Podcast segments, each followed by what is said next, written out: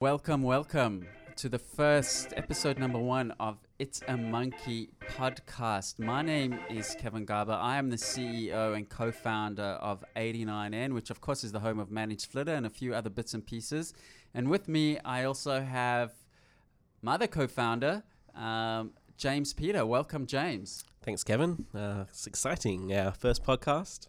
First podcast. I hope it's not the um, last. Well, it won't be the last. no, no, I'm sure people will like this one, and uh, and yeah, it'll be be great to see how it goes. And uh, we spent quite a bit of time putting all the the gear together, so um, I'm quite excited to have this sort of professional setup. And um, yeah, And um, if you are listening to this podcast, just be a little bit patient with us because we have been screaming up the audio learning curve and we've got a little bit of a way to go, but hopefully the production value will get better and better each time. We've got the right equipment now, we just have to get our head around it. So we actually have a very exciting show lined up for you today. But before I talk about what is going to be on the show, just want to tell you how you can get in touch with us because we want your feedback. We want to know what interests you, who you want on the podcast. This podcast is basically about everything relating to the tech economy. How does technology, how does the internet affect our life, affect our businesses, affect the way we view the world? So you can email us at podcast at itsamonkey.com. You can also tweet us at Monkey Podcast. And we've also set up a telephone number where you can phone in with your comments, your questions, your queries, your suggestions for guests. That number is a US number 415 628 3889. So that's a US number 415 625 3889. So what's coming up on the show is James and myself are going to talk about some ex- uh, some tech news that's happened this week, some really interesting stories, including the founder, um, the founders of Twitter, the original founders launching their new platform. We are also going to have two very special guests. Special guest number one um, is going to be Steve Faktor, or I should say, special guest number two. Steve is an entrepreneur, futurist, digital digital commerce expert. I stumbled upon a great article by Steve uh, relating to the Twitter API. Now, if you're a Twitter user, and particularly if you're a person that has developed apps around the Twitter space, you'll well be aware that there are rumblings that Twitter are going to enforce a lot of their rules of the roads a lot more strictly. So, we're going to be talking to Steve about platforms in general. Um, how should businesses approach developing a product around a platform? What is the state of play? Where is that going to go? We're also going to be talking to Dr. Larry Rosen. And Dr. Rosen is a professor and past chair of psychology at Californian, California State University. And he's a recognized expert in the psychology of technology. And he's just written a terrific book about iDisorder, about our compulsive relationship and attachment to technology. James, do, do you ever experience phantom vibrations or fan, hear phantom rings on your phone? absolutely. Uh, or had uh, had it happen for quite a while. Uh, you know, you can often sort of be walking along and check your phone and lift it up, and uh, and suddenly find nobody's actually called you. So yeah, it's a big problem. So we'll we'll ask Dr. Rosen what's that all about. So there's definitely something going on in terms of our brains hoping or wishing or, or being addicted to technology. But let's let's get right into it, and we're going to talk about some of the the breaking stories this week around the tech economy. Uh, I'd like to get straight into the most exciting story. Well, I think that one of the most interesting things, um, the Twitter guys, Biz and Ev, announced just literally an hour ago, our time, whilst we're recording this podcast, their new platform called Medium. Yeah, it's exciting. It's uh, it's uh, quite a departure from their their existing their existing work. Um, I think it's much less uh, formed than a lot of their their previous projects, but it's still in the very very similar space. It's uh, it's some sort of publishing platform. It's not really clear sort of how it's going to evolve yet, but um, yeah, I think they're basically doing a, a modern take on. On, on web publishing, it's sort of a combination of uh, images and text and uh, and collaboration and, and, and you know their own their own take on it. They've obviously done great things with um, with uh, they did Blogger, weren't they? Was that their one? Yeah, um, Ev was involved in Blogger. He mentions here 1999 was the year that we launched Blogger. Ideas that seemed radical at the time, that anyone anywhere could and should publish their thoughts to the global internet audience for free, are now taken for granted. What I find interesting, they seem to have taken some of their learnings from Twitter, obviously, and put it into this platform. And, you know, on Twitter, we all know that most people use Twitter as a, a curation and, and reading, um, um, processing, digesting content tool, and not so much as a publishing tool. And he speaks in his blog post on launching of Medium how they they realize that that most people consume media and not everyone publishes media, but those that want to publish um, can should be able to get as much penetration in a way um, without necessarily being someone famous it's such a big market. Um, you, you know, you can see them repeatedly trying the same idea in different ways. It's the whole sort of publishing of content. Um, you know, if anybody else had done it, I, I, probably would have just dismissed the idea in a few minutes. It's just, you know, it's such a bold thing to continually try and reinvent uh, publishing, but they've been so, so, so, successful at it so far. It's, um, you know, it's hard to dismiss it. Um, and I played around with what they've currently got. I mean, it's obviously a very early version of the site. Um, and it's kind of hard to see where it's going. But even in its current version, like it's still very engaging. I actually spent quite a lot of time reading the articles and and yeah, it was it's quite a unique experience. So it's going to be interesting to see how it evolves. It's almost like Twitter 2.0, yeah, 3.0. Uh, they they probably going to avoid getting that label. It's it's part Tumblr, it's part Pinterest, it's it's part Twitter. Um, um, we'll be able to uh, tell in the, in the in the days to come. But that that's Medium. It's called Medium. It's their umbrella company is called Obvious Corporation, and you can follow um, Ev and Biz on Twitter. I'm sure if you're a tech person, you're already following Ev and Biz. Of course, the co-founders with Jack Dorsey of the platform we all love so much. You you can also go to medium.com and sign up right now. It's uh, the site is is live. You can't actually do anything. You can you can vote on articles, but um, they haven't re- opened publishing to uh, any beyond, anyone beyond a small audience at this point. But uh, if you sign up, hopefully you'll be at the front front of the queue when they do. I wonder how much they paid for that domain. a lot. it's a it's a good domain. Um, so that's Medium, and that's literally just just broke this morning. That story. Um, Another thing that um, I find quite interesting, uh, Klout seems to have tweaked their algorithm to hopefully map the real world a little bit more closely. Yeah, it's uh, it's interesting. They've um, they've definitely been iterating continuously on their system. I mean, they've they've obviously been uh, the brunt of a fair bit of criticism over the years. Um, you know, a lot of, some some some constructive, some not so constructive, but um, and they're, they're obviously iterating on their idea of uh, trying to measure social value, um, and this this is obviously their their latest attempt.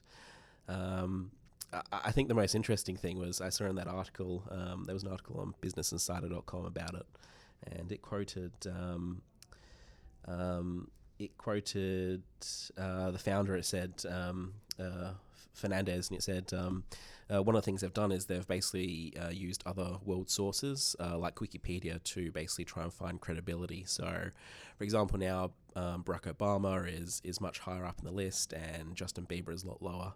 And one of the interesting points in the article was uh, Fernandez said. Um, uh, there was a point where he was like, "The next person who asked me about Justin Bieber, I'm punching in the face." I saw I saw that in the article, and uh, Yes, and as, and as, people that work a lot on Twitter, we know uh, how he's. Uh, it's pervasive. We all a little bit saturated, yeah. to say the least. Dominates it. So he's uh, he's he's always no matter where you look on Twitter, there's something about Bieber somewhere in the usernames or, or blog posts or yeah. And I guess he's only half to blame. It's, it's it's his fan base have embraced it and leveraging it for for heavens heavens knows what. I, I don't know. I, I can't always quite work out what they're hoping to achieve. Yeah, it's it's hard to know. I mean, you know, obviously by pure numbers, if you go by followers, then obviously, you know, Bieber and uh, Lady Gaga and all these people are influential in that sense. But um, you know, on the other hand, you know, people like Barack Obama obviously is more real world influential. So, I mean, it's hard. It's hard to know where they're going and how successful they're going to be. But um, you know, at least they're they're iterating on it, and um, yeah, it's going to be interesting to see what they do. They've they've added some increased transparency to the site as well, which is something I've always thought was was needed. So they've um, gone into a bit more detail about their how their algor- algorithm works. um, and introduced this thing called Moments that basically um, shows you key parts of your timeline that have contributed to your um, your clout being increased. Um, I think they could still do a lot better job of transparency of you know explaining you know how your clout score is is driven, but um, you know at least it's a step in the right direction.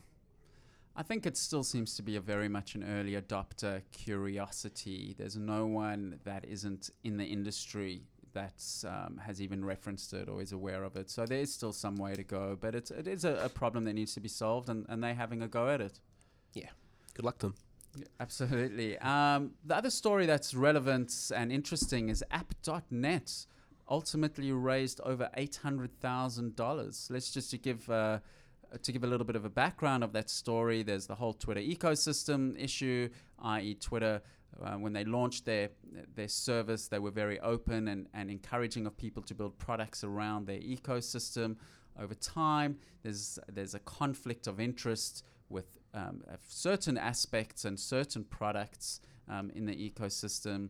And um, App.net is, is, is a group of people that would like a, a platform to um, dominate in the sense of um, that the users own the platform and have the most vested interest as opposed to the, the advertisers, which is ultimately what Facebook and Twitter and land up uh, being the, the, the, biggest vested interest. And they put a um, call out on Kickstarter to raise half a million bucks to launch some infrastructure, a, a platform, a social media platform around which products can be built. At one stage, it looked like they weren't going to make their um, funding limit. About two or three days out, they were about three hundred thousand or something. Yeah, a bit touch and go there. I was I was watching it. and I I, I didn't think they would do it actually, but um, yeah, I'm, I'm impressed they did. They've they've reached it in the end last few days. So it'll be really interesting to watch what happens with app.net. We'll try get them on the show, one of the guys, um, to talk about it. I, I, certainly think it's it, it's it's always good when um, there's activity in the space of any sorts. Obviously, there's a lot of frustration from people in the Twitter ecosystem. I personally think Twitter are trying to work all of this out themselves, and I have no doubt they they're keeping an eye on what's. Uh, app.net are doing because things can can move incredibly fast and not always in in in your right direction in our space. Yeah, it's it's very bold what they're doing. Um, I, I, mean, it's it's a needed move. Um, you know, there's been lots of attempts at this kind of stuff like Identi.ca and you know those kind of apps. Um, you, you know, I've got I've got two main questions for them really, which I think they, they need to sort of figure out uh, how they're going to solve. I think the first one is the obvious one: how do they get the users in? Um, you know, it makes a lot of sense from our perspective. You know, we work on Twitter, we work you know as an app developer on Twitter, so you know we, we, we, we understand that need from a from a business point of view um, of why why a paid service is better, but um, you know, is is paying for no ads really going to be uh, a driving force in bringing users? I, I'm I'm not sure. I mean, there there are plenty of other ways they can do it. Um, you know, I'm not saying it's a, it's a lost cause. They might find some you know marketing channel, or they might just the you know the network effect of um, of businesses taking it up might be enough to pull in the users. But um, I think that's their their biggest hurdle.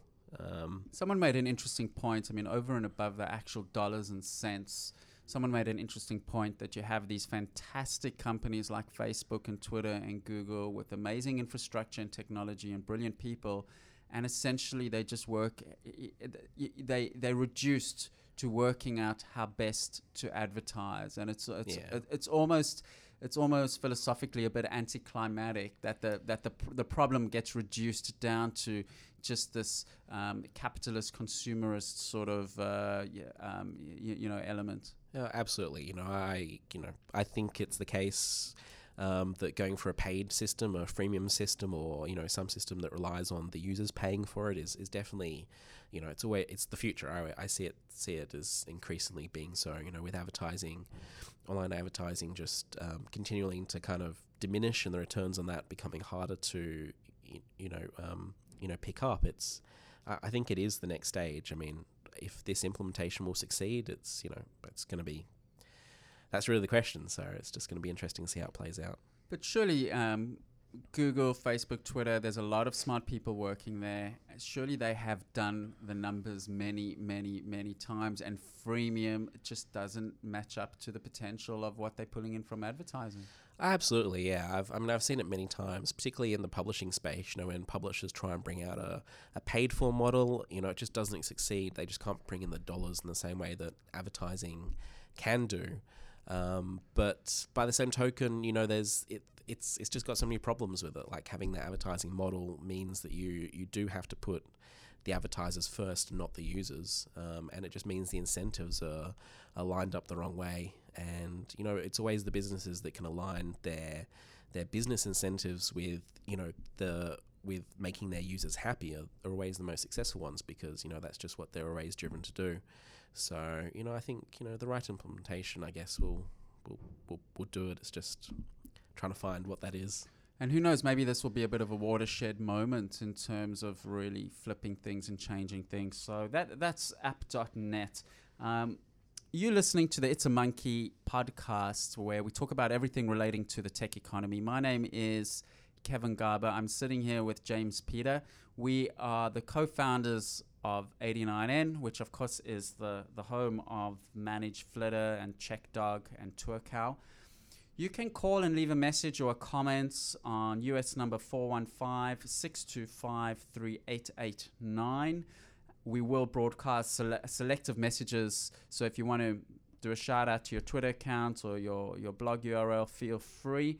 Um, you can also email us at podcast it's a So next up, we're going to talk with Steve Faktor. Steve Faktor is an entrepreneur, futurist, digital e-commerce um, expert, and we are going to talk to him about this whole issue relating to the Twitter ecosystem. Um, Steve's written a great article which um, is available on his blog. The It's a Monkey podcast is brought to you by ManageFlitter. With ManageFlitter, you can easily find out who isn't following you back, find new people to follow, track keywords on Twitter, and schedule tweets for the most appropriate times. Tweet code MONKEY2 at ManageFlitter to receive a one month free budgie account. You're listening to Kevin Garber on the It's a Monkey podcast, the exciting episode number one, the very first episode of It's a Monkey. You can follow us on Twitter at Monkey Podcast. Tweet us. You can also email us at podcast at itsamonkey.com. So let's talk about everything Facebook, Twitter, LinkedIn. We all love to use these services, Google as well. And one of the excellent things, of course, about these services is that a lot of different products plug into these services. We play Zynga games on Facebook, on Twitter. We use TweetDeck. We use TwitPic. So, one of the aspects of Web 2.0, um, dare I use the buzzword, which is so fantastic, is the openness and the hooks into different products. Now, Twitter is one of the most interesting uh, products around this this platform, this ecosystem issue. Of course, when they started, they had an incredibly open ecosystem. They almost encouraged people to play around with their API. Even a couple of years ago, they had a conference specially for their developers. But things have been changing um, over the last couple of years at Twitter. They have been growing, their pressures to make money have um, increased, and their attitude towards the ecosystem has changed slightly. Um, probably a little bit more than slightly. So there's interesting th- things going on in, in the ecosystem um, relating to Twitter. And a couple of months ago, Twitter pulled the plug on LinkedIn um, integration. And over and above pulling the plug on LinkedIn integration, they came out with a statement um, that says, related to that, we've already begun to more thoroughly enforce our developer rules of the road with partners. For example, with branding, and in the coming weeks, we will be introducing stricter guidelines around how the Twitter API is used. Of course, this sent the ecosystem, the Twitter ecosystem, into a big frenzy. Twitter have still not come out and actually um, clarified exactly what they mean. So I thought I'm going to get one of the, the platform commentators, the gurus, to join us on the It's a Monkey podcast. And I'm very happy to invite and to, to have with us on the episode number one of the It's a Monkey podcast, Steve Faktor, all the way from the East Coast of the USA. Steve, welcome. Uh, pleasure to be here. Uh, I'll just give a very quick summary of who you are and what you're about. Uh, Mm-hmm. Your bio on your website says you're an entrepreneur, futurist, digital c- commerce expert, uh, s- uh, founder of startup inc- incubator Idea Factory, and what uh, I like the most is you are a writer for Harvard Business Review. I am all true, uh, or mostly true. I, I, and, when I find this guy who's uh, broken into my website and written all those wonderful complimentary things, I'm going to thank them. Uh, but uh, it's true. Uh, yeah, I, I mean, I've I've done a lot of uh, stuff. Um, you know, I, I worked with corporate a lot. Uh, you know, I was uh, head of the Chairman's Innovation Fund at American Express. Uh, before that, with uh, Citi and Mastercard. Um, but uh, most recently, I've been working uh, w- with entrepreneurs as well as on my own startup uh, to develop uh, several businesses and get them to market. Uh, so I've been uh, trying to connect startups with uh, larger corporations who uh, are looking to, you know, either partner or have them as customers. So that's kind of the the the gap that I'm bridging between those two worlds. And of course, we bumped into each other at Davos just after both having a very interesting mutual chat with um, Warren Buffett, didn't we? Yes, I, well, you know, it's uh, any conference, any opportunity to be surrounded by people yakking about stuff is uh, is great. But uh, you know, it, it, it's funny. I, I've I'm I'm almost full on conferences at this point. I, you know, I do a lot of uh, speaking, but I, I almost you know someone uh, told me, well, why don't you describe yourself as a speaker on your website? I said, you know, that's a sign that you've given up. That's a sign that you're no longer doing business you're just talking about doing business. So i guess i've, I've started to feel that way about conferences. So uh, you know I, I, I, love them dearly for uh, for what they are but uh, but for me i think i get the pleasure uh, and the satisfaction from the doing not necessarily from the talking about it. Even though i do a fair amount through my blog and uh, through hbr and business insider and some other places that i write for um, and of course, we didn't meet at Davos. I don't know if you were at Davos, but I certainly wasn't at Davos, and I certainly didn't have a um, conversation with Warren Buffett. I actually stumbled across you on your fantastic article about platforms, the risk that ate the digital entrepreneur, surviving platform risk. And I have to tell you, if you are into um, everything relating to the broader issues around tech and platforms, Steve blog um, is fantastic. You can just Google him, um, Steve um, and uh, sorry, your bio sheets just just popped away. Uh, Steve Faktor, just Google Steve Faktor, and um, some really interesting, non-fluffy content. Steve, let's talk about what we're here to talk about. Let's talk about this whole platform issue, um, which is absolutely fascinating. What is going on? Because I read your article and then I thought about what's going on with Twitter, and it almost seems like playing out in a textbook fashion. It really is, and you know, not that there's a textbook on this either uh, because the rules are sort of being made as we speak. But you know, the rules of digital aren't that different from the rules of any kind of business, which is uh, you're either aligned with the strategy of your partner uh, or, or, you're not. And in this case, the partner is either an active partner or a passive one, which is a platform that allows people to uh, or, or, or others to build on them. And around uh, uh, end of October, I wrote this blog post that that you've been referring to, which is surviving platform risk. Uh, and you know, I could see this coming because you know, depending on where uh, a platform is in its maturity cycle, has a way of indicating how uh, slippery or difficult they might be uh, as a partner or as a way, uh, you know, a, a, place to build your business. So if you're, you know, if you saw all those companies uh, popping up in the last few years built on Twitter Twitter, um, they were building on something that was uh, so new and also not making a penny. And to me, that is a sign of desperation. So, so I, I de- developed this uh, little matrix, uh, uh, two by two, um, which basically has platform maturity on one axis and then profitability on the other. So they were neither mature nor profitable. So, in my opinion, that makes them desperate. So, none of these things that are happening now is are a surprise to me because that's the lens I was always viewing it through.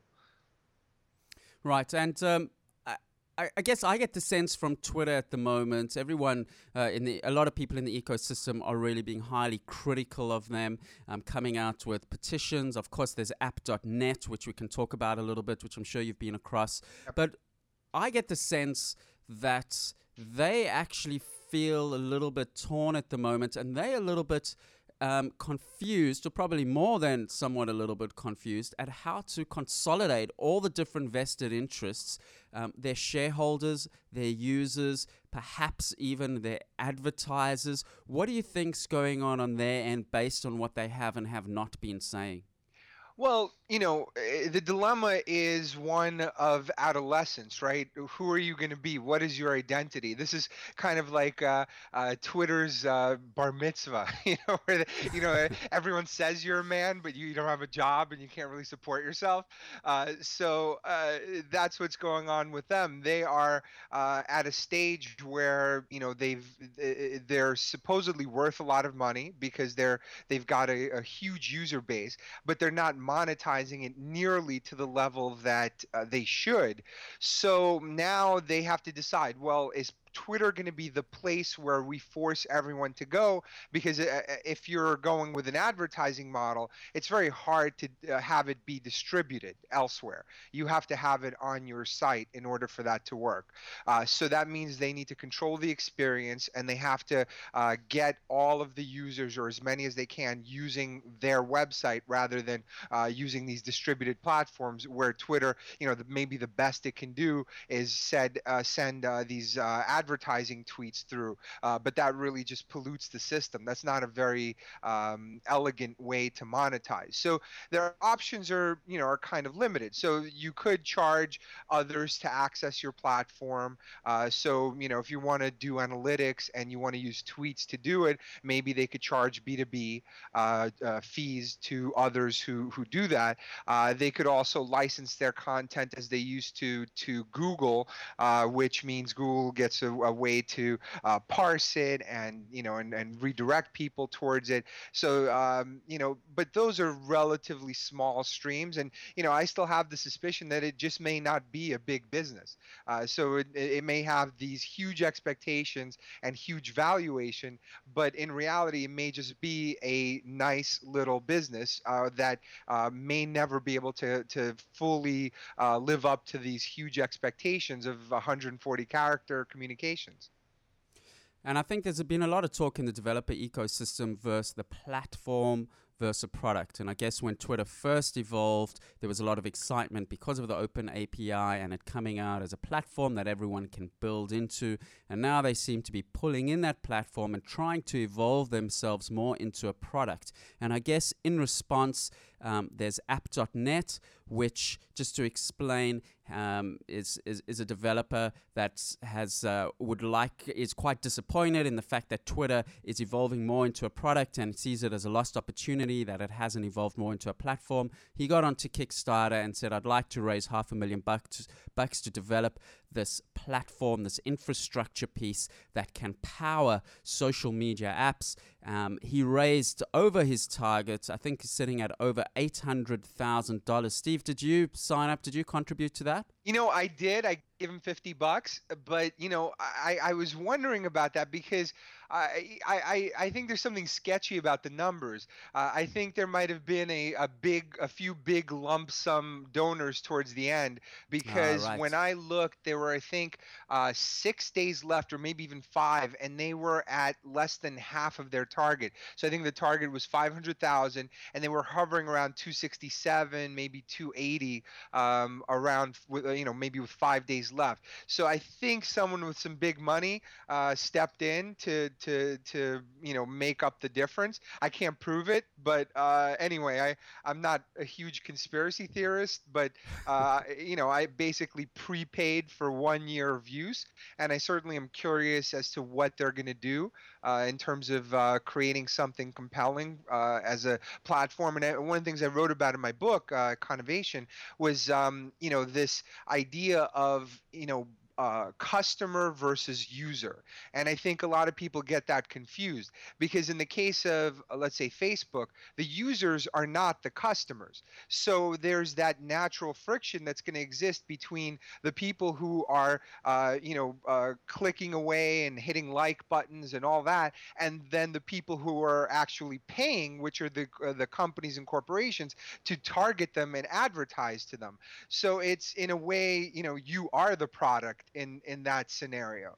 So if you can align those interests, and and certainly the best way to align those interests is to make the the the user the customer. So that that way you are the one who's paying, and all incentives are to service your needs rather than someone else. So you know if you look at who gets a phone number to call on Google, it's not the users of Gmail, it's the people who uh, advertise on Gmail. Same thing with Facebook. Same thing with all these other places. The, that's uh, that's the reason. You're you're just uh, you know a, a freeloader of sorts to them. And that's what's interesting about app.net, where they've come out really strongly and saying that the, the, developers will be their customer and they're not looking at building out a product, although they essentially have an initial product, which they say is just an example of what will be able to be built on app.net. I think it's great for the, the, the, the social media um, space to stir it up a bit and probably get Twitter thinking even strongly around what um, what is the correct thing to do. Of course, part of the frustration is that everyone really loves Twitter and loves developing around Twitter and would hate things to change really dramatically. I'm talking with Steve Faktor, who's an entrepreneur, futurist, digital commerce expert, and Harvard Business Review writer. We're talking about all things platform um, relating to Twitter, Facebook, etc. Steve, tell me um, if you were a developer starting out today or a developer with a, a product plugged into the Twitter ecosystem, you talk in your article about how to mitigate and, and think of the risk. What, what would you do today? Well, the, the first thing I would do is really understand how aligned I am with the with the platform on which I depend. Uh, so, you know, if you're already in business, you know, chances are you have a pretty good handle on that. Uh, but, you know, I, I, put some bullet points on my website. It's ideafaktory.com. Uh, you essentially need to see, well, uh, you know, is are the things that I'm doing uh, appealing to the platform? Am I helping them attract new customers? Uh, am I making money for them as well as for myself? Um, you know, uh, do I have them as an investor, or would they ever invest in, in my business? Um, you know, so uh, those types of things are really important considerations. Now, if you're not aligned, if you're starting to compete with the platform, or if you're starting to do things that uh, are testing um, you know where they want to go with their business uh, or if you're maybe providing a better user experience and you're and they're trying to attract people to their website well then you've got a problem. So at that point I would think about how to diversify my uh, portfolio of what my business does. So I would seriously start considering, uh, just like any company that relies on one customer has significant uh, customer risk, or one supplier, or one of anything, or, or a very handful of, of, of those. Uh, so I think it's really important to diversify and start preparing for a future where you can be a standalone entity, um, whether it's uh, just on the web whether it's you know using AdWords, whether it's uh, using f- Twitter and Facebook and maybe LinkedIn. You know, so uh, start moving your business towards a a path where you don't have to rely on on other platforms. And if you do, try to do so with platforms that are of significant uh, maturity, uh, because the alternatives are um, are, are, are very uh, dire. And I think that um, the thing that does work in your favor if you have it is leverage. So if you are making money for the for the platform and if you're big enough then you have the ability to go make a deal with them and get some guarantees and say yeah you know for the next 3 years or 5 years I can do x or y and and you know develop a rev share. So a perfect example of that was Zynga. Uh, they essentially did that with Facebook uh, because they knew uh, both companies really knew that they were uh, good for each other and uh, both needed the security of knowing that um, their good fortunes or mutual good fortunes would continue for a predictable period. Uh, but a lot of uh, startups and a lot of small businesses don't have that um, uh, luxury. So at some point, they have to maybe rely on either community pressure or more kind of uh, uh, soft uh, type um, uh, negotiation tactics, and those may or may not work. So I, I, would say the number one thought should be diversification. And what would you do if you were in Twitter shoes? This is something I think about at night when I'm walking home. It's it's they it is a tricky situation that they are in. I mean, what I would probably do just just before I I, I hear your answer is I'd probably have a, a weekend, uh, the future of Twitter conference, and just really brainstorm the hell out of it and really open it up and live stream it and just do a, a total global brain dump about different scenarios and seeing there has to be some situation where everyone's interests can intersect and a sensible way forward can be um, stitched together. Yeah, you know, I, I have um uh, you know, I, I, haven't really been thinking that much about it. I, you know, I, I understand the direction they are going in because uh, if you are going to be a content company and you are uh, either generating or attracting a lot of content or the amount that they do, uh, you know, the easiest way to do it is through page views and through advertising. That's that's very simple. So they they've been focusing on improving their experience and drawing everyone in. However, I think, uh, or, or my hunch is that the biggest dollars lie in the uh, corporate API. So I would suspect that all, there are a lot of companies that are now being built uh, that are selling uh, social uh, analytics to corporations.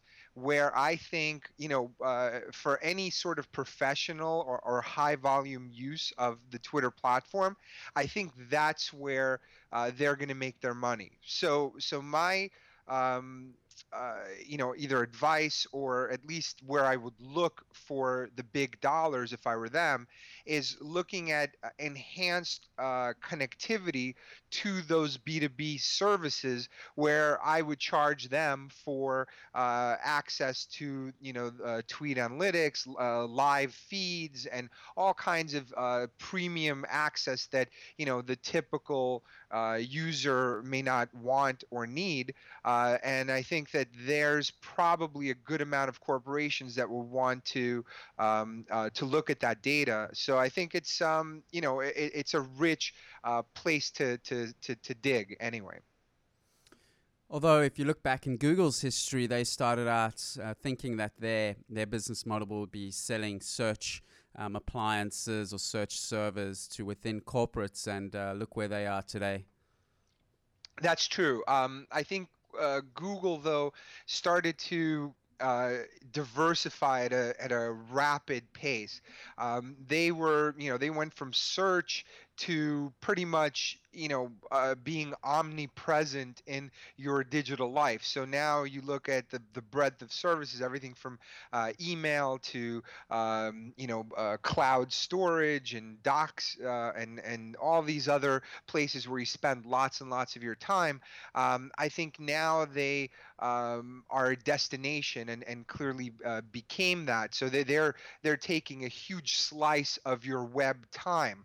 Uh, Twitter, less so because of the, the the first step they took out of the gate was to allow others to spread their their their message and spread their capability. Um, and now they're just sort of reining them back in.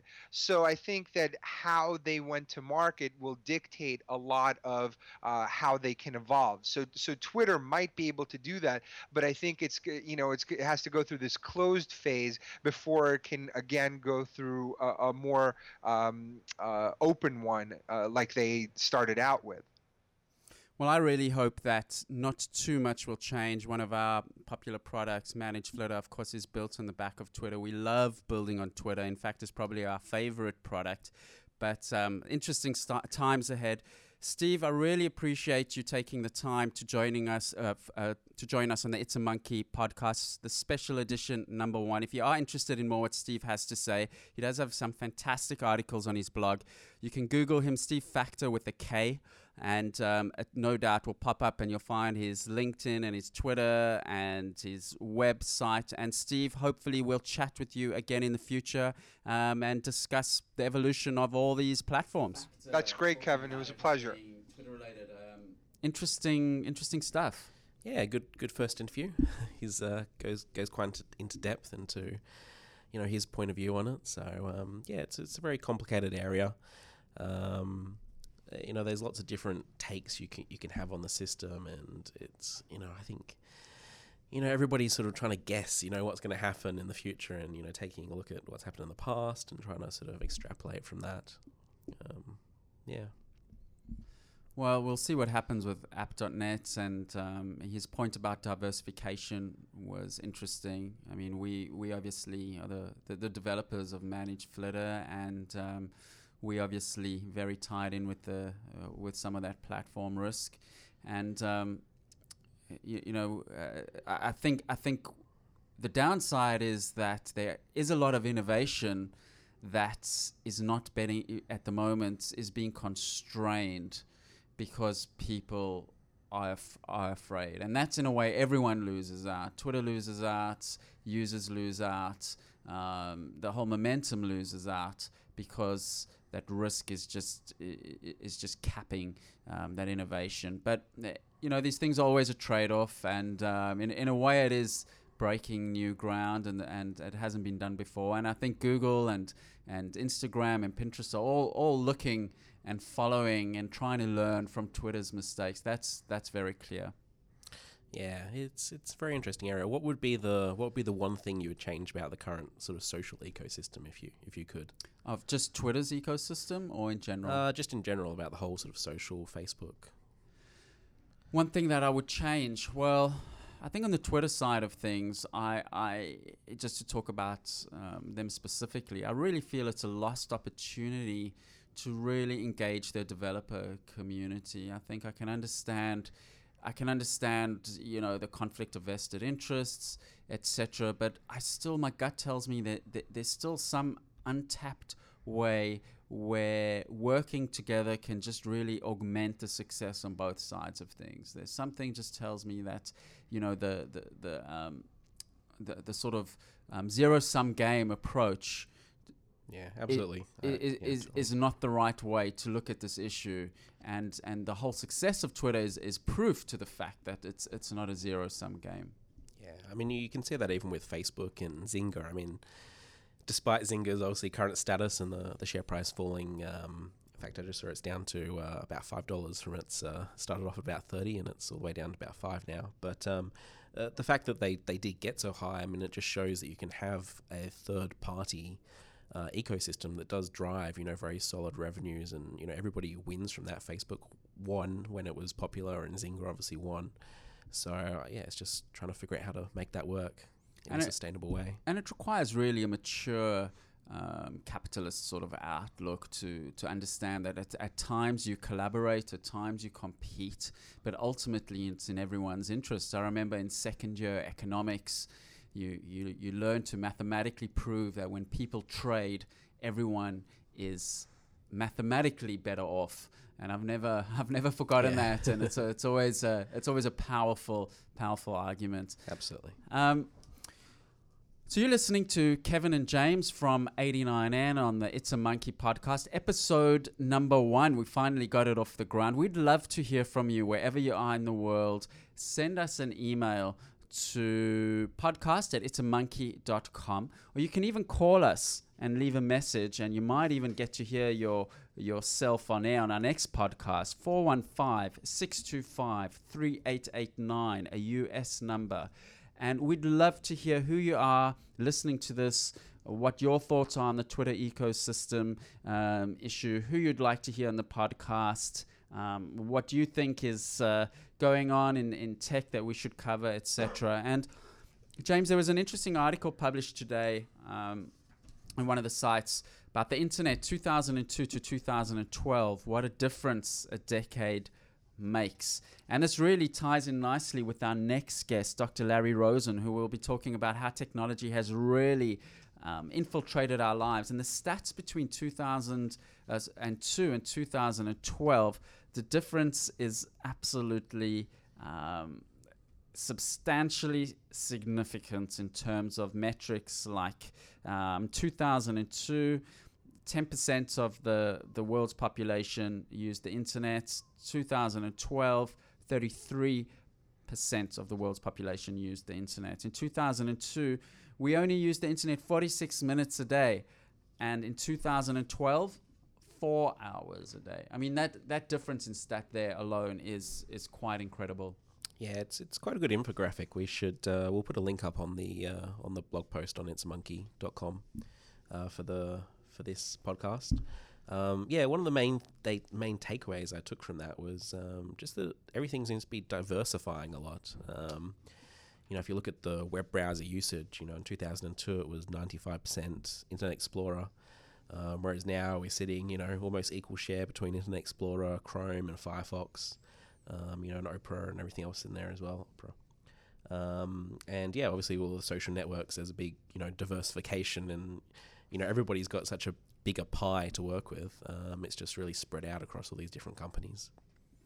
And I think what we find so exciting about the industry is the velocity has just gone from fast to super fast to you know light speed in terms of the way everything's going and that's one of the reasons we put this podcast together is is we have struggled to find content around what's going on and we like to stay up to date and um, we feel that this this podcast hopefully is filling a niche um, to, for people that are passionate involved in the industry. What was interesting in 2002, the three most searched for terms on Google was Spider-Man number one, which I found that interesting. Don't know. Oh, that must was be the movie. Must have been the movie yeah, release. original one. Yeah. Um, Shakira number two.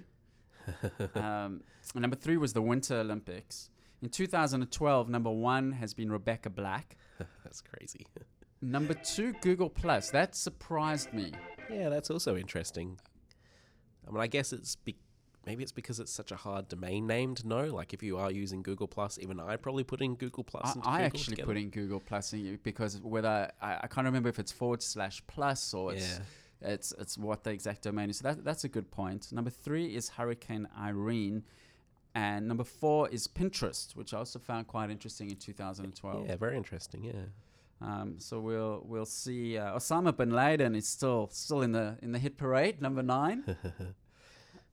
so that's uh, that's a great infographic. We will put a link up on our blog um, site, and I guess this this is a good time to introduce our next guest, um, Dr. Larry Rosen. And over the last ten years, it hasn't only been the internet. Um, what we've Googled that has changed, but the way that technology has permeated our life directly, indirectly, um, has really been quite dramatic. And Dr. Rosen, who is a professor and past chair of psychology at California State University and is recognized as an international expert in the psychology of technology, will be up after the, the break. And we will chat to him about is this a good relationship? Is this a bad relationship? Importantly, is it a functional relationship or a dysfunctional relationship? So stay tuned. After the break, we're going to be talking to Dr. Larry Rosen. The It's a Monkey podcast is brought to you by ManageFlitter. With ManageFlitter, you can easily find out who isn't following you back. Find new people to follow, track keywords on Twitter, and schedule tweets for the most appropriate times. Tweet code MONKEY2 at ManageFlitter to receive a one month free budgie account. My name is Kevin Garber. You are listening to the It's a Monkey podcast brought to you by 89N. And of course, this is the very special first podcast, podcast number one. And I'm very excited to say that we have with us Dr. Larry Rosen, who is professor and past chair of psychology at California State University. He is a research psychologist, computer educator, keynote speaker, and is recognized as an international expert in the psychology of technology. He's the author of Rewired and My, MySpace and I, and his latest book, iDisorder, which I did read yesterday on my Kindle, is understa- uh, all about understanding our obsession with technology and overcoming its hold on us. Dr. Rosen, thank you very much for joining us. And thank you very much for having me on your first show. Dr. Rosen, when I was reading your book, um, an image a friend sent to me a few months ago really popped into my head. This image was a photo. It had two photos one of the traditional zombie with blood dripping down their mouth and looking like a zombie, and the other photo had a group of three friends all staring at their mobile phone. And the title was We thought the zombie apocalypse would look like this, pointing to the real zombies, but instead it's arrived and it looks like this, pointing to the people holding the phones and staring them in, the, uh, in their hands. Well, on the one hand, I would think that's very funny and we should all laugh at it. And the other is I think it's very true. And in some sense, it's going to require us to change our behavior, I think.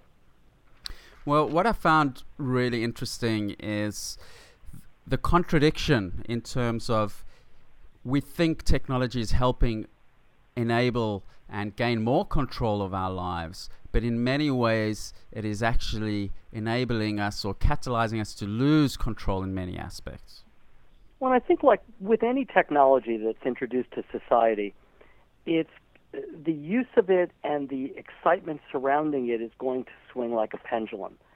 And we saw that, for example, when television came in, it swung like a pendulum from people getting very excited to then people starting to worry about, I think the term then was couch potatoes, that we were all going to turn into little couch potatoes, and it swung back. And I think what we're starting to see now is the such a rapid influx of technology into our world that we no longer have time to assimilate it and we no longer have time to, to ride that pendulum back and forth. So, for example, where television took decades to penetrate society, uh, social media took on the order of a year or two to penetrate society. And then something like Angry Birds, which is just an app, took 35 days to penetrate society. So, yes, we're probably getting a lot of good out of our technology, but we're also fighting with having to continually be on the alert for something new, something interesting, something all our friends want to use. And it's becoming overwhelming. And what we're finding in all of our work is that it, it's becoming equivalent to an obsessive compulsive disorder. And that's what concerns me more than anything else. And I found one of your statements really interesting. The question is Are we functioning at our best level if even f- a few minutes away from our technology is driving us crazy?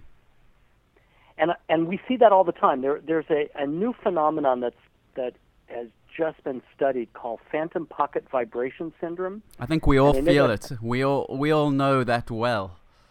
Well, and it's funny because when, when I first started talking about this, maybe a year ago, people said, "Oh, what's that? That's crazy." And then research has come out, and then more people are coming out saying, "Oh yeah, I feel that all day long. I think my pocket's vibrating. I grab my phone, and there's nothing there." And the reason that we do is because we are anxious about what we're missing out on or what we potentially might miss out on. And because of that anxiety, we feel like we have to continually check in lest we be the last person in the world to know something. I found one other comment in your book relating to that constantly checking in um, sort of desire, really fascinating around the concept of rituals. In our modern society, I guess w- we have very few rituals, and interestingly, um, I believe even drug addicts, when they struggling to give up drugs, one of the things they comment that they miss a lot of is the rituals and preparing their concoctions, etc. What role uh, is technology, particularly mobile phones, in actually plugging into that very human desire to actually um, go through rituals regularly? Well, and I think the ritual is very straightforward. The ritual is every few minutes I have to reach into my purse or pocket, grab this small rectangular device, power it up, at which point then our attention is now grabbed.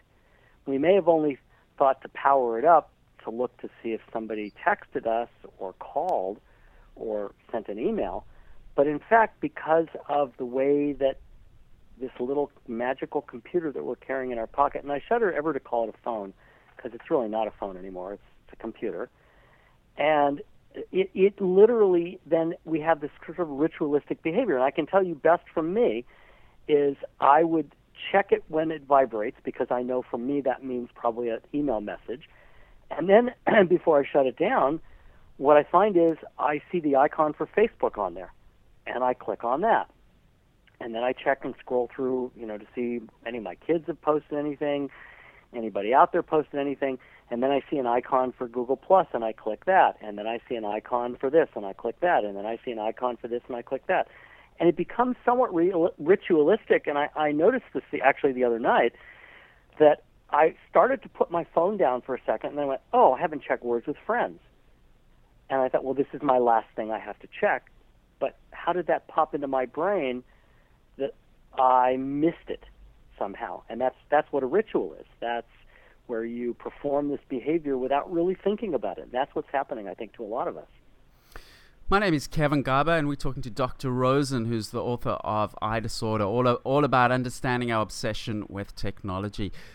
Dr. Rosen, on the flip side, on the positive side of things, I know a lot of the research has, has commented about ambient intimacy. Even as a manager and a CEO, I've read some research that says if you do allow all your staff to stay in touch with their friends during the day via Facebook, email, etc., they are actually more productive because they feel less isolated, they feel less alienated. Surely it's not all bad news. Right, and one of the one of the gifts I think that we have gotten from technology, and, and I think perhaps this is the biggest gift, is the gift of connection. Uh, and it's only a few short years ago that there weren't even mobile phones, there weren't answer machines. The only way you could connect with someone is to see them face to face or talk to them on a telephone.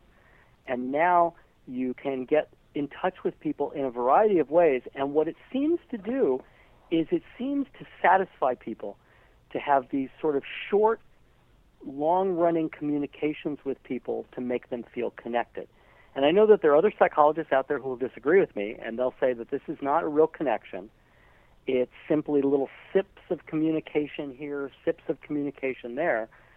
But what we're not understanding is that these little sips of communication build up friendship networks in our brains.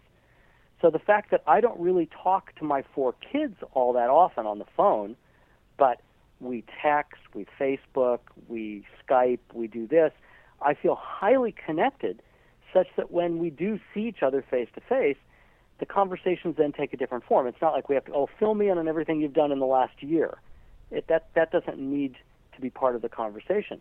So I think that the magical gift we get here is we get to stay connected with a larger and larger network of both people we love and care about, our, our sort of core ties, and, but then also people that do add something to our lives, whether they add a little humor, they add stories, they add interest, they still add something to our lives. So we've got this larger and larger network of connections that makes us feel more human, and I think it does make us more productive. When we're feeling better, we are more productive. I think it sounds like just like with everything else in life, there has to be a level of consciousness around all of this. And when things are getting too extreme for us, when our real relationships are being impacted by those small snippets. And I, what I, one of your comments I found interesting was about nature and how nature is an excellent antidote to the techno stress and the and the techno saturation. And I can comment myself. I definitely a couple of times a year we've got a lot of access to great nature in Australia. And going to environments where there's no technology, it really does recalibrate one.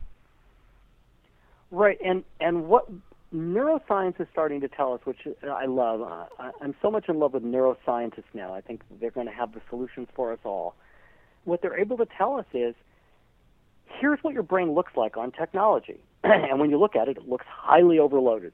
Looks like there's a lot of activation in lots of areas of the brain, particularly the very front part behind your forehead that controls everything, and a little executive running around telling all the messages where to go and how to be routed.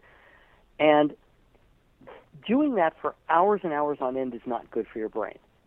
It causes sleep problems at night. It causes processing problems. You don't learn as well. You don't retain information as well.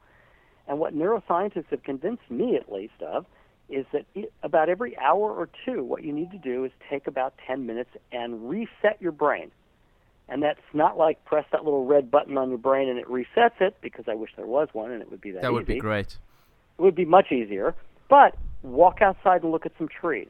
10 minutes, 10 minutes every hour to two. Walk outside, look at some trees. Talk to someone face to face or on the phone, as long as it's a positive conversation. If it's a negative conversation, that tends to overly involve your brain. Listen to some music for a few minutes. Exercise for a few minutes. Laugh at some jokes for a few minutes. Look at a picture book. Anything to get yourself away. And everybody knows what calms them down. I know for me, for example, every couple hours I walk down, I brew a cup of coffee or a cup of tea. I maybe get a bite to eat. Um, I have a running crossword puzzle that I sit in the kitchen, and so I come down and do that. I take about 10 minutes between making the pu- cup of coffee and, and getting a little snack and doing some crossword, and I come back feeling magically refreshed, and my brain seems to work now. Whereas I- before it was pounding with overload. And of course, w- uh, one of the things that's become really interesting, which you do comment in your book, is that these services have become so user friendly and so compelling. I mean, in the in the 80s and 90s, where um, you know there were green screens and command prompts, there was almost an inherent barrier that made it quite difficult. And even if you did love technology, it wasn't particularly elegant, it wasn't particularly pretty, it wasn't particularly easy. But these days, if you use a good program, and I know when we create our products, we actually do want them to become elegant, and we'd like people to sit in those products, so to speak, and just feel, wow, I'm enjoying using this. Right, and the fact is that our screens are becoming more crisp, crisp so the pictures look better, the the speakers are better, the sounds are better. Everything is more compelling, and that's part of the problem, I think, is that it is so compelling that it's hard to let go. And also, I mean, I have to tell you that that the, the technologists are pretty smart. Um, you know, if you go onto YouTube and watch a video, on the side it says, if you like this video, here's 20,000 more that you could watch. And just click on this one and this one and this one, and pretty soon you've now occupied yourself for two hours watching YouTube videos of cats doing fancy tricks. And the, the whole point of the technology is designed to make your experience easier, but what it's also doing is making your brain experience more overloaded. That's my concern. And you quote someone in the book that that commented, "Media is my drug." And media can be a drug, and it particularly if you look at how the brain reacts. I mean, we've known for a long time that when the brain wants something for pleasure, it reduces it releases a chemical in the brain called dopamine. And we know that kids who play video games show excess dopamine in their brains, for example. They're getting a little bit of pleasure out of playing that game. And the, the whole point of technology is designed to create more and more of a sense of pleasure. And in the brain, when there's pleasure, the brain wants to do that activity again. So if it's pleasurable to watch a video of cats, then your brain's going to want to compel you to do more and more of that. And if you don't, your brain's going to then start putting out chemicals that it labels as anxious. And now you're going to do it not because you want the pleasure, because you're anxious that you might miss out on getting it. And so it's a very difficult mixture of what's going on inside your head. And we really need to be aware of that and recognize that our brains do have limitations. The, the computers may not have too many limitations, but our brains do. They're not any different. They have not changed, and the technology around us has drastically changed. Uh, Dr. Rosen, are you optimistic or pessimistic about the future and our relationship with technology? This is something I think a lot about. I believe that machines will wake up, possibly in our lifetime. That's a topic for another day. But what's your general view about the future and and relationship, uh, um, technology in our lives? I think that if we learn how to manage it, and I think that's a big if, that I think we're looking at uh, at least several more decades of an exceedingly positive experience because we know that the vast amount of information now makes our lives much easier. We don't have to ask ourselves how to get from point A to B, we just Google map it or MapQuest it. We know that if there's any information, we know where to find it or we can find it in a matter of moments.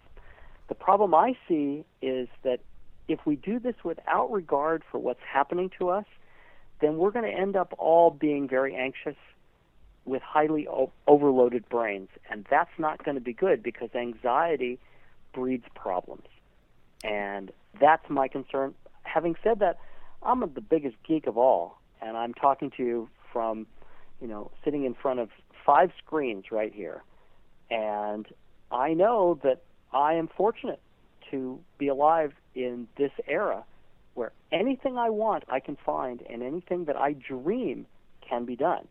And when there are nine year olds and 10 year olds building apps for iPhones and for Androids, you're looking at a limitless future. And I think um, what would be interesting, Dr. Rosen, is if we could take phone calls on this show one day, and maybe we can uh, all have a support group for people calling in with their with their techno stress issues, and we can share some solutions. that sounds wonderful. Let's put it on the list for maybe 2014.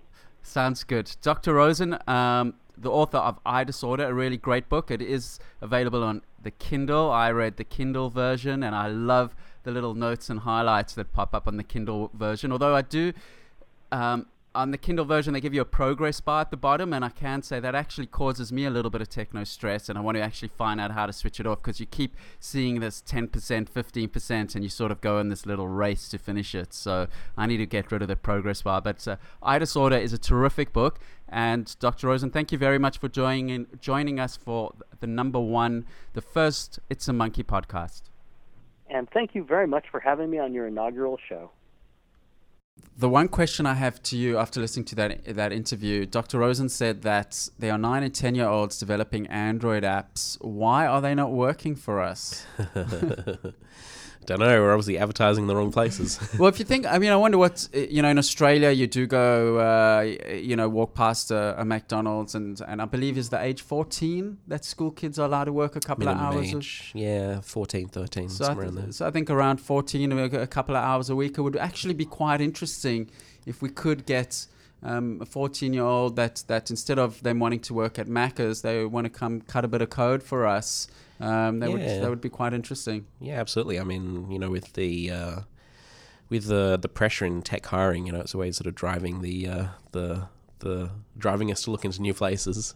Um, and yeah, obviously, you know, we you know always value skills over pretty much anything else. Doesn't matter what their background is. So sure, if a if a good fourteen year old came to us and had had a little bit of uh, portfolio and had created like one decent Android app, it would totally. Yeah, well, email us at uh, podcast at itsamonkey.com. if you're 14 years old.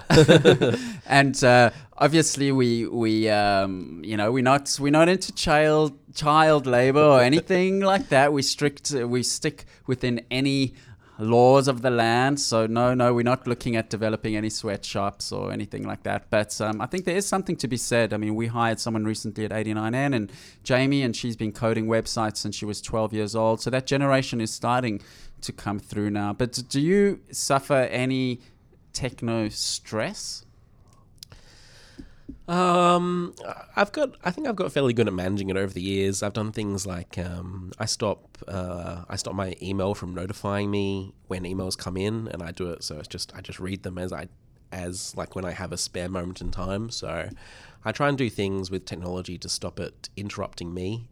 Um, you know, with my phone as well, I often you know won't necessarily answer it if I'm not in the you know not in the right space. Like I try and try and push back a little bit on, on that kind of stuff. Um, I don't know. I mean, I, I, live a lot of my life in technology anyway, so it rarely annoys I think me. That's uh, that's an understatement. if uh, if any of you uh, ever visit us at the offices in Sydney, Australia, here you'll you'll certainly see we all we all of us are incredibly immersed in technology, and the the real um, world sometimes is just a bit of a distraction for us. Yeah, the, the stress comes when you go on holiday and you don't have technology. well, I can tell you what causes me techno stress. I mean, I think I'm quite good at separating. I'm a bit of an all or nothing creature.